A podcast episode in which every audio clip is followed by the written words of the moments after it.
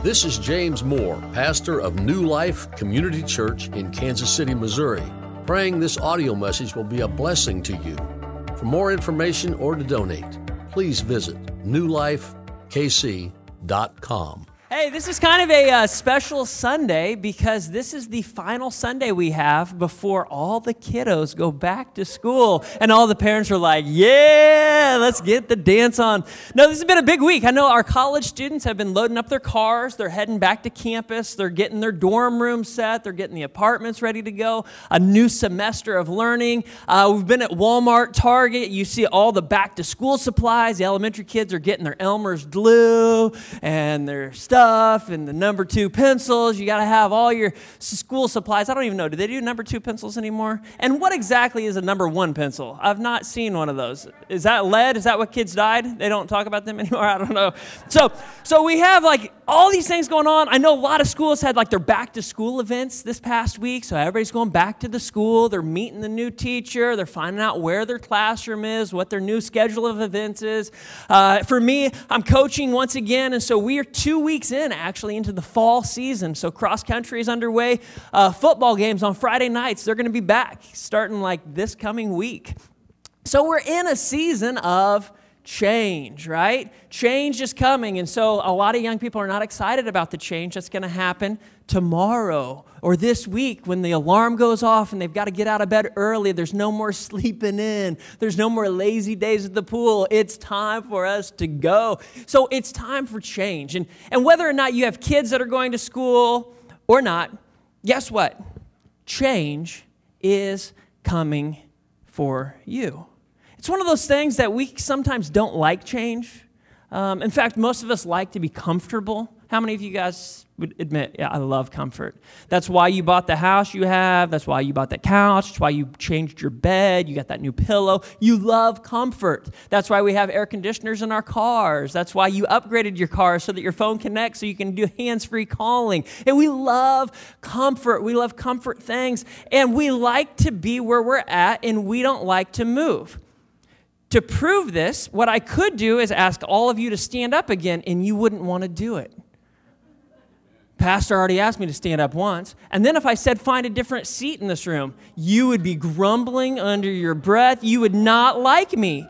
Because why? You like to be comfortable. You have your little section that you've sat in in this church if you've been here before, and this is your space. It's my comfort space. I feel good here. We have this in life. We like where we're at, and we don't like anyone pushing us out of it.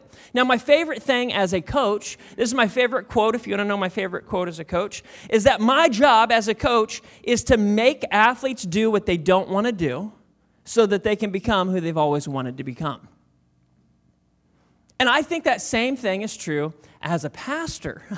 Oh, and I got the mic today. So, what I think God's call for me is, is to help you do what you don't want to do so that you can become who God wanted you to become.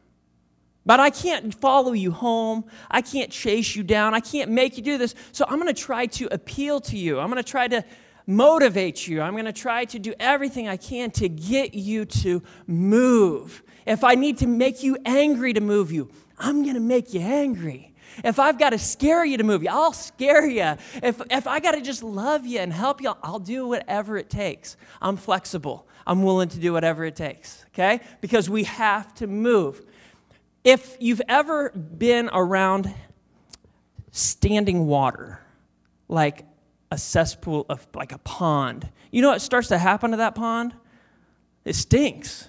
I've been out on some runs and I've, I'm like, what is that smell? And it's water that's sitting there. And then there's this stuff that grows on the top of it.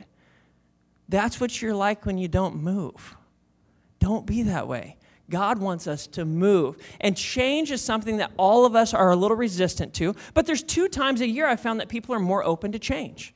The first is when the calendar changes from December 31st to January 1st. Everybody's like, all right, new year, new me. Here we go. I'm going to exercise more. I'm going to eat less food. I'm going to uh, lose some weight. I'm going to be more organized. I'm going to spend more time with my family. I'm going to save more money this year. Like everybody, that calendar, turn, man, I'm ready for change. And, and like gyms are packed for one month. If you ever have a gym membership, you hate January because you're like, who are all these people? They're people who are trying to to change. It's exciting. But then February hits and they're all gone, right? And so we have New Year's resolutions, but people are excited. They're ready to embrace and welcome change into their life, typically in January. But the other time I found just experientially that people embrace change is this time of year right now whenever we start school back. There's something about the start of a school year. And I don't know if it's just because our rhythms change and the pool's closed and the family vacations are over and kids are going back to school, or if it's because we all grew up in America and our whole lives we have kind of been conditioned and trained to work from September to May and then chill through the summer and then we get back into the rhythm. I don't know what it is, but this time of year people tend to be more open to change. And so, because maybe, just maybe, you tend to be a little bit more cultured for change right now, I want to encourage you to change, to embrace it, to not resist it, because change is inevitable.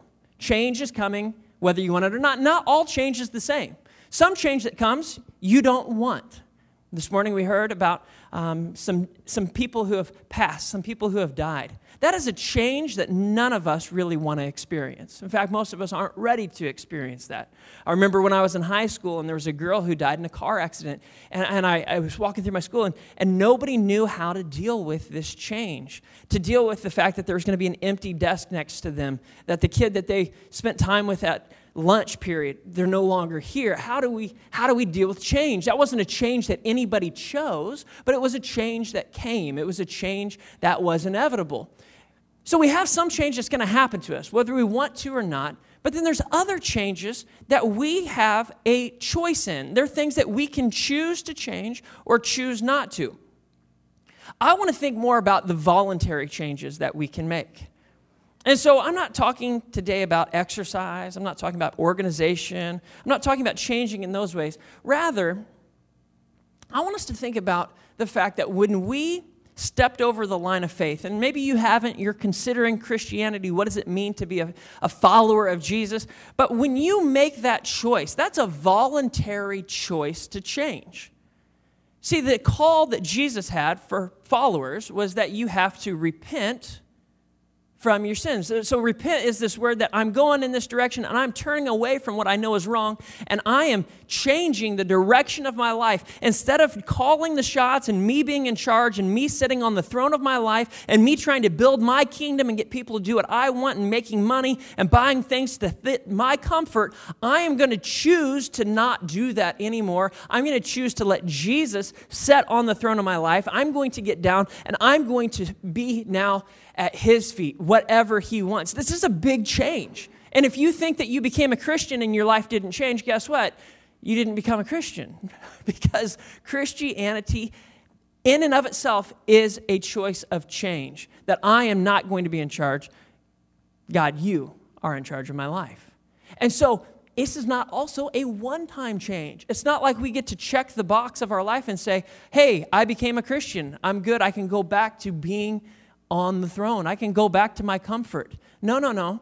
That's not how this works. You made a choice to let Jesus sit on the throne, which means he's calling the shots now. And guess what? This is so exciting. We serve a let's go God. He is a let's go. Like, we are not just sitting here, we're not just chilling, we're not just waiting for you to die so you can go sit on some cloud in heaven. That's not how this works. No, we serve a God who says, let's go. We've made the step of faith. Now I've got plans for you. I love you. I created you. I know everything about you. You have a purpose. Let's go. You weren't living in your purpose, you were doing things your way, the way that you desired, and I have a plan and you've stepped over faith, so let's go. Life's about to get exciting. This is an adventure. This is, this is not just waiting to die to go to heaven. No, no, no, no, no. It's time for us to go. Jeremiah 29 11 was a promise that was made to Israel, but it's true. It's a parallel truth to us. For God said, I know the plans I have for you. They're plans to prosper you, not to harm you. They're plans that are good. God has a plan for your life. And the worst thing you could do is miss it. The worst thing you could do is say, I don't want to choose his plan. But see, if you choose his plan, you're going to have to embrace some change. And we're all a little bit resistant to change, which means we're all naturally a little resistant to God. because God wants you to change. I love the thought that we serve a God that's saying, let's go. He's, he's ready to lead us. He's not a God who's saying, just go. He's saying, let us go. He's a God who goes with us into the change. See, I think when I grew up, I always thought that like God was like, he was kind of far and removed and he's up here on this throne. And what I would do is I would run to God and I'd say, hey, what do you want me to do? And I would get the commands, all right, 10 commandments. And then I would go and I would try to work really hard to do these 10 commandments. And if I did them, I thought he was smiling. But that's not how this works. So often we try to do the Christian life in our own power. And guess what? Trying to do the Christian life in your own power without the Holy Spirit is like trying to drive a car without gas. It's not difficult, it's impossible. Okay? You can't do it. The thing that fuels change in your life, the thing that allows you to do what God's called you to do, allows you to live out His plan, is God's Holy Spirit. So instead of having this God who's here that I'm leaving to go obey, no, He's a God who said, Come on, I'm going to lead you.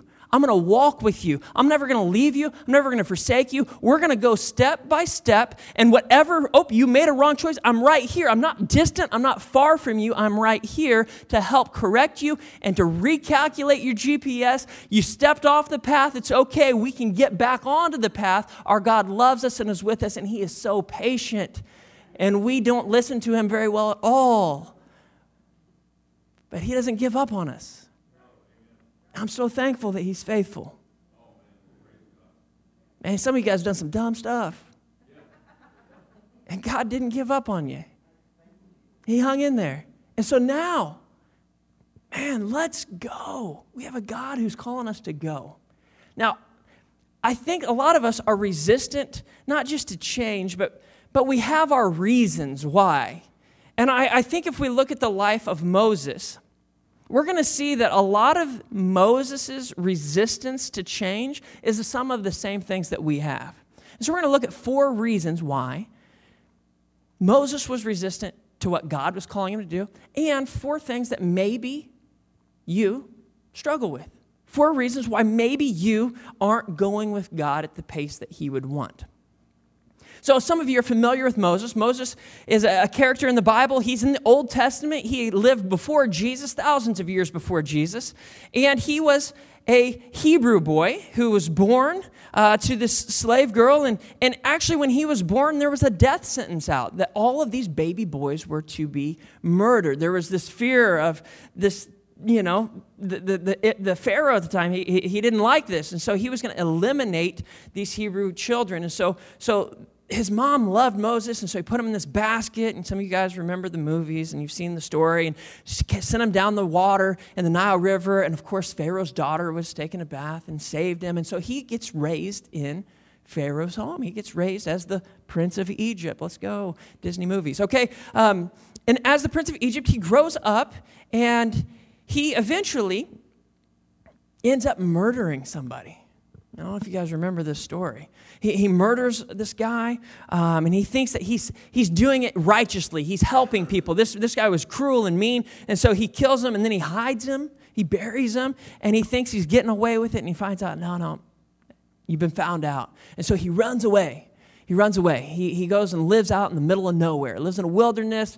Uh, doesn't, nobody knows who he is. He's trying to hide out there, and it's in the wilderness that God comes to him, and God says, Hey, I got a plan for you um, because I have a greater plan for other people. The people of Israel are in slavery, and I'm a let's go God, and it's time for them to go. I've got a promised land, but I need somebody to lead them. And so he calls Moses and invites Moses to be that spokesman, to be his leader for the people to lead them into the promised land. And so we see, um, of course, once uh, the, the, the story unfolds that Moses does get them out of Egypt. They cross the Red Sea. You guys remember that? Raise the staff, the, the water parts. They go over. And, and we, have, we have this great story. All right, let's go back and we're going to jump into the story just a little bit. Because at the beginning, Moses was not really excited to be the leader that God was calling him to be. He wasn't excited to go where God wanted him to go. And so, if we take a look at Exodus chapter 3, verses 10 and 11, we have this encounter in which Moses sees this bush on fire, which doesn't make sense, and God begins to speak to him from the bush. And what he ends up saying to him is he says, Now, Moses, go. For I am sending you to Pharaoh. You must lead my people Israel out of Egypt. Now, notice the first word of verse 11. But, uh oh. But Moses protested to God who, who am I to appear before Pharaoh? Who am I to lead the people of Israel out of Egypt? Who am I?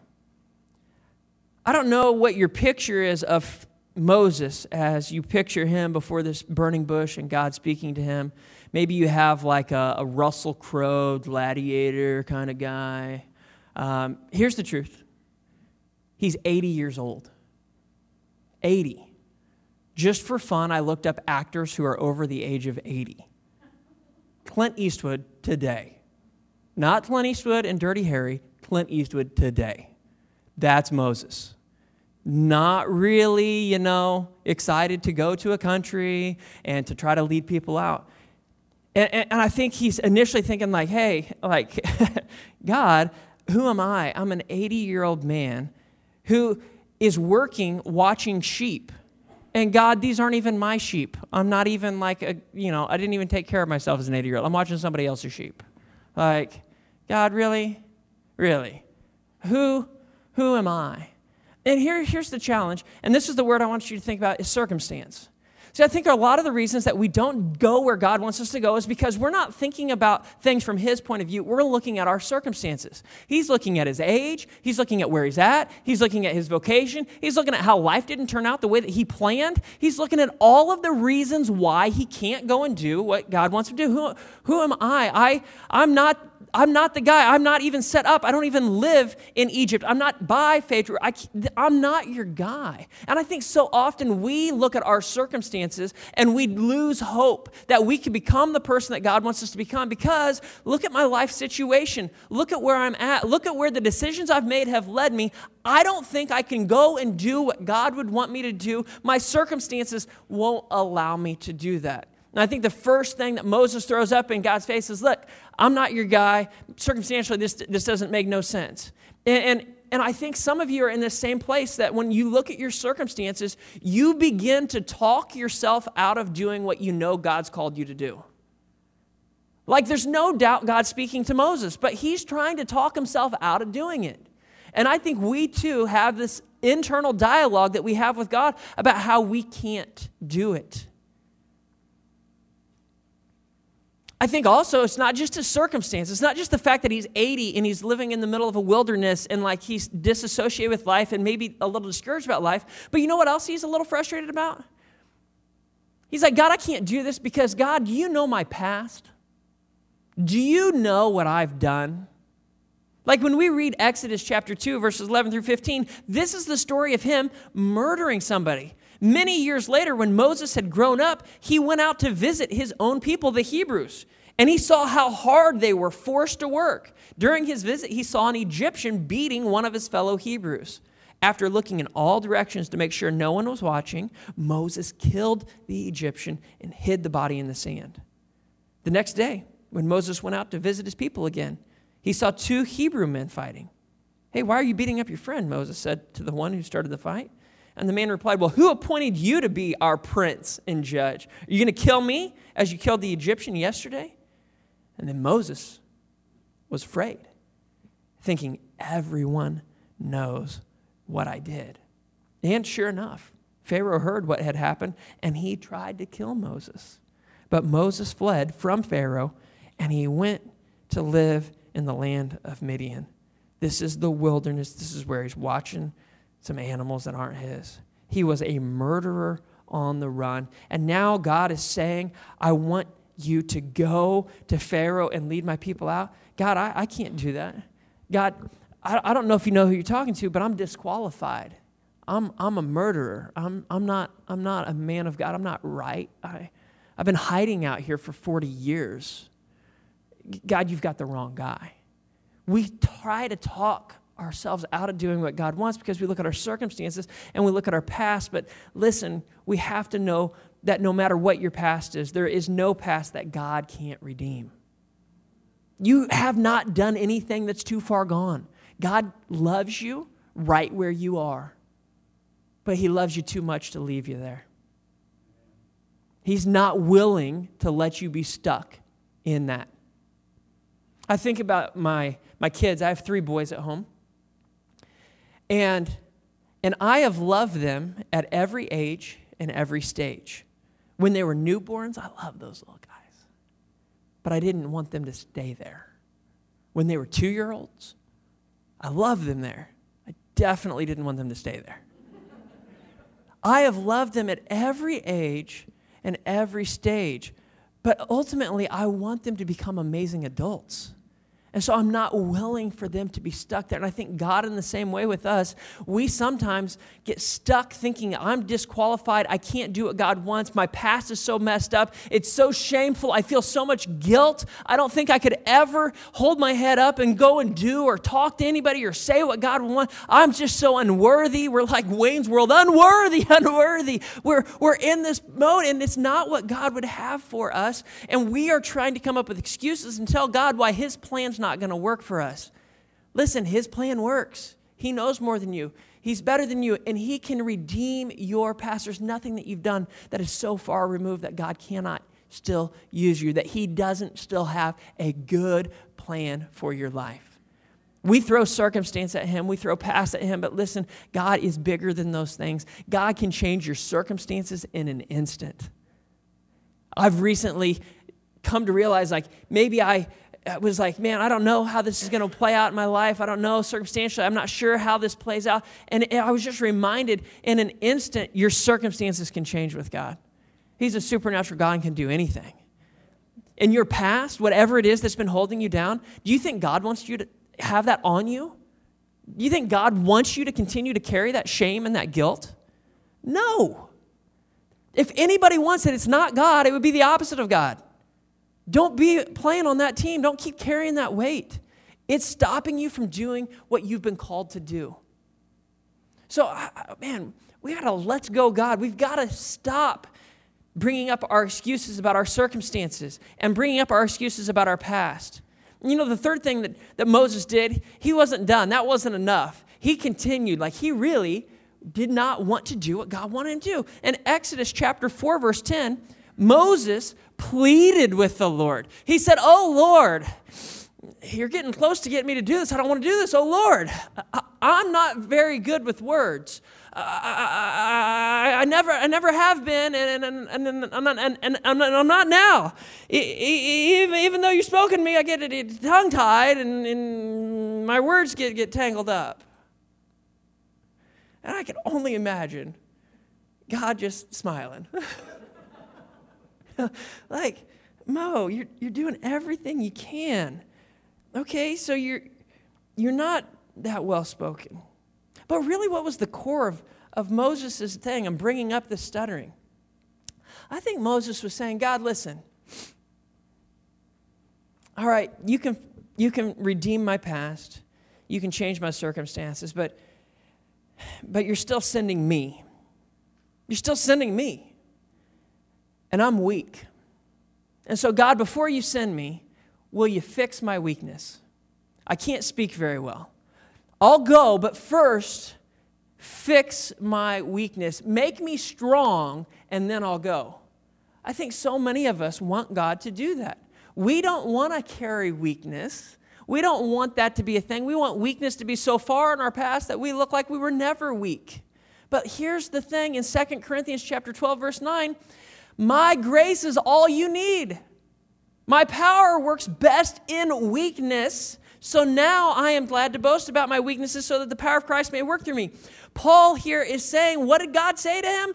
My grace is all you need. It's not about a removal of your weakness. In fact, God's power works best in your weakness. Wow. God's power is greater than whatever your weakness is. We got to get through the circumstance. We got to get through the past, but then we realize I'm weak. God, I can't do it. I, he says, I know you can't. I'm not sending you to do it on your own. I'm going to do it with you. In fact, my grace is all you need. And my power, oh, it looks so much better because people say, there's no way that guy can do that. he says, that's right. That's the power of God in your life. We have so many things that we try to stop from moving. We love comfort, but God's saying, let's go. And here's what's interesting to me you'd think that's enough, right? Like, that's enough. Moses is going to go. And then Moses goes. This is so cool. Moses shuts up. He says, All right, your grace is enough. I see what you want. You're going to redeem my past. You can change my circumstances. You're going to give me support through my brother Aaron. This is great. We're going to go. He makes the trip trip. He's actually standing before Pharaoh. He's doing the plan, he's doing what God wants. And what happens in the midst of that? Something that we overlook because we've just read the story so many times, but something I'm telling you would have maybe shook me just a little bit. See, he ends up before Pharaoh, and God's going to send these plagues, these big supernatural signs to show off a little bit, to say, hey, you guys have been worshiping all sorts of gods. You've been worshiping the sun, you've been worshiping work, you've been worshiping all sorts of things. Listen, I'm going to show off, I'm going to show you some stuff that only I can do. And so Moses is like, this is going to be awesome. This is awesome. I got God. It's going to be so good. Like, hey, Pharaoh, guess what? I'm going to raise my staff. I'm going to throw it on the ground. It's going to turn into a snake. God's real. Like, how cool. Like, it's going to be an awesome moment. This is television worthy. And he does it. And so Pharaoh, chilling, says, Call in the magicians. And they call in these magicians, these sorcerers, these people that are, are, are not people of God. And they too bring their little sticks. And I don't know how this happens in the Bible. They throw their sticks on the ground and they turn into snakes too. Now, in that moment, if I'm Moses, I'm embarrassed. I thought this was special. I thought this was unique. I thought like now now luckily I think that initial thing had to hit Moses. Now as, if you read the story it's pretty cool cuz then his snake goes and eats all the other snakes. Hey, so that embarrassment turns, hey, you know, there's a little excitement, but like it didn't shake Pharaoh. Like Pharaoh was like, yeah, that's cute, but whatever. All right, it ate it. All right. And so he picks up his snake and turns back to his staff and he walks out. And so then he comes back and he's like, all right, frogs. I don't know how that was in God's mind, but frogs. So he raises his staff and all these frogs come and the magicians are like, we can do that too. And frogs. And it's like, what? What's up with these magicians doing all the same things? It's, it's like everything that I thought God was going to do and I was believing and like it showed up, but then it was like there's this other thing. Here's what I believe I believe that when you begin to do what God wants and you begin to move in that direction, you're going to have more resistance than you've ever had before. And I believe that the devil is going to give you his best shot. And I think that when Moses was doing this, the devil's doing everything he can to try to say, hey, no, no, don't do it, Pharaoh. Hey, turn the other way. Discourage Moses. Moses, give up. If Moses gave up, are the Israelites ever free? No, like he had to stay the course. And so I think the devil is going to give you his best shot. He's going to do whatever he can to discourage you. It can be circumstances that change in your life. It can be things that happen at work. It can be things that happen in your family. It can be the, the loss of a loved one. The devil's going to do everything he can to try to shake you from going where God wants you to go. Oh, you think God is good? Well, what if your brother dies in a boating accident?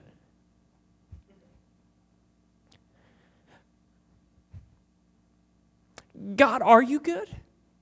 God, I thought you were with me. God, I thought you loved me. God, I thought you were doing a work in my family. But God, how can I follow you now?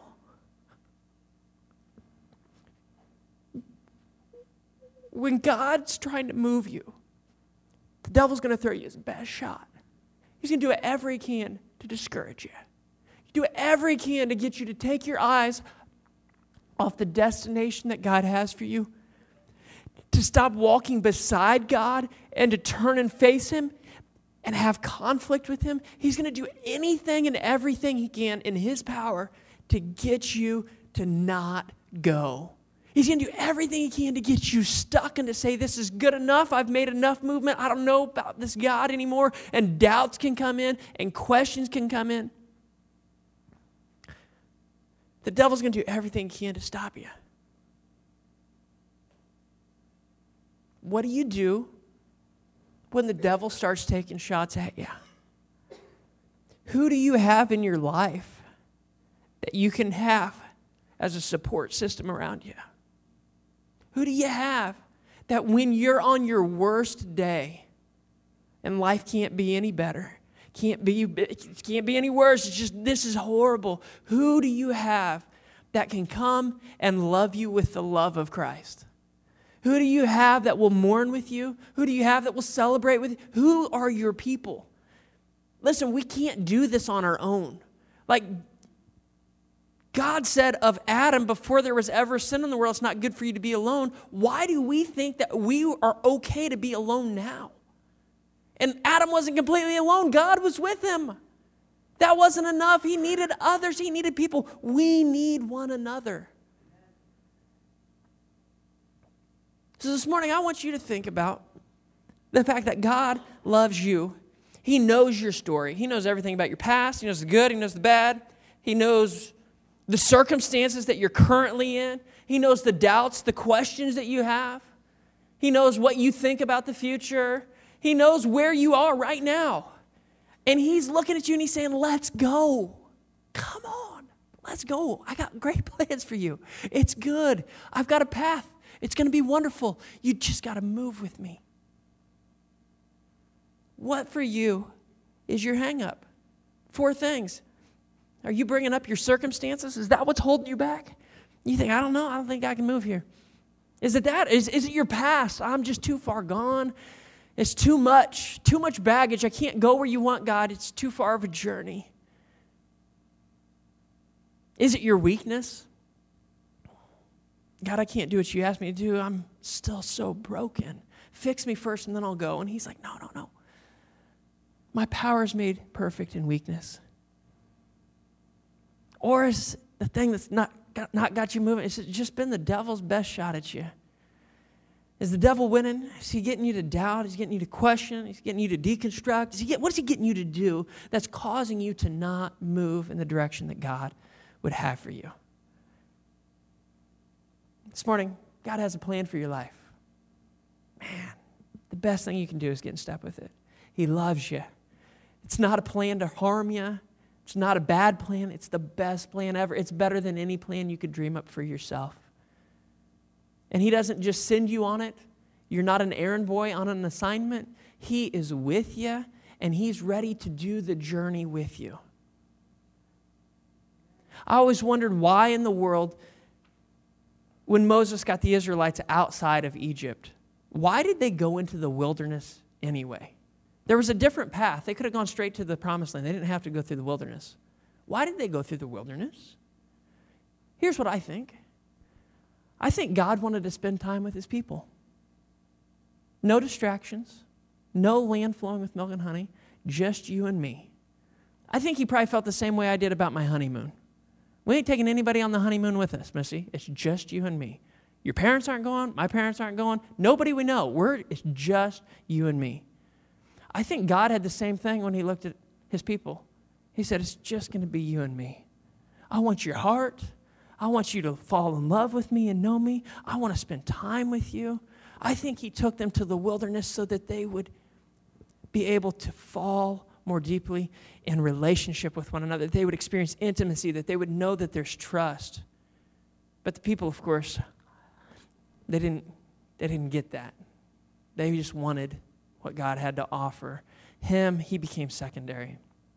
God's got a plan. Let's not get so excited about the plan that we miss it. It's about Him. And anything that God's going to have you do is going to have an impact on other people. See, the plan involves you loving Him entirely, but it also involves you loving other people. And so, who do you need to love? Do you have a child? An adult child who's walked away from church and God? How can you love them? Do you have a parent who's aging? How can you love them? Do you have a neighbor who's at home right now? How can you love them? God's got a plan. He's asking you to go. Will you go? Let's bow our heads and pray. God, I am so thankful that you are a let's go God. I'm so thankful, God, that you love us right where we are, but I also am so thankful you don't leave us there. You have more for us. And God, I just ask that all of us here and those who are hearing this message online or listening to a recording this after the fact, Lord, I ask that they would encounter you, that they would experience you in such a great way, that they recognize your voice like Moses did, that they would know, God, that you have a plan and that you're calling them to move and to go. And I ask God that all of their excuses, whatever it is for them, whether it's their circumstances, their past, their weakness, or whatever discouragement the enemy may have brought, I pray, Lord, that they would take those excuses, that they would identify them, acknowledge them, and cast them aside, and that they would step out in faith. It doesn't always make sense. It's not always logical. For Moses to leave the wilderness didn't make sense, but he trusted you. And I ask that we would trust you too with every step we take. And Lord, may you do a work not only in our lives, but in our world as we each surrender our hearts to you and begin to fulfill your plan. As we close this morning, I want to invite everyone just to pray the Lord's Prayer with me. Our Father, who art in heaven, hallowed be thy name. Thy kingdom come, thy will be done, on earth as it is in heaven. Give us this day our daily bread, and forgive us our trespasses as we forgive those who trespass against us and lead us not into temptation, but deliver us from evil. For thine is the kingdom and the power and the glory forever. Amen. Amen. Thank you for listening to this message. For more information, please visit newlifekc.com.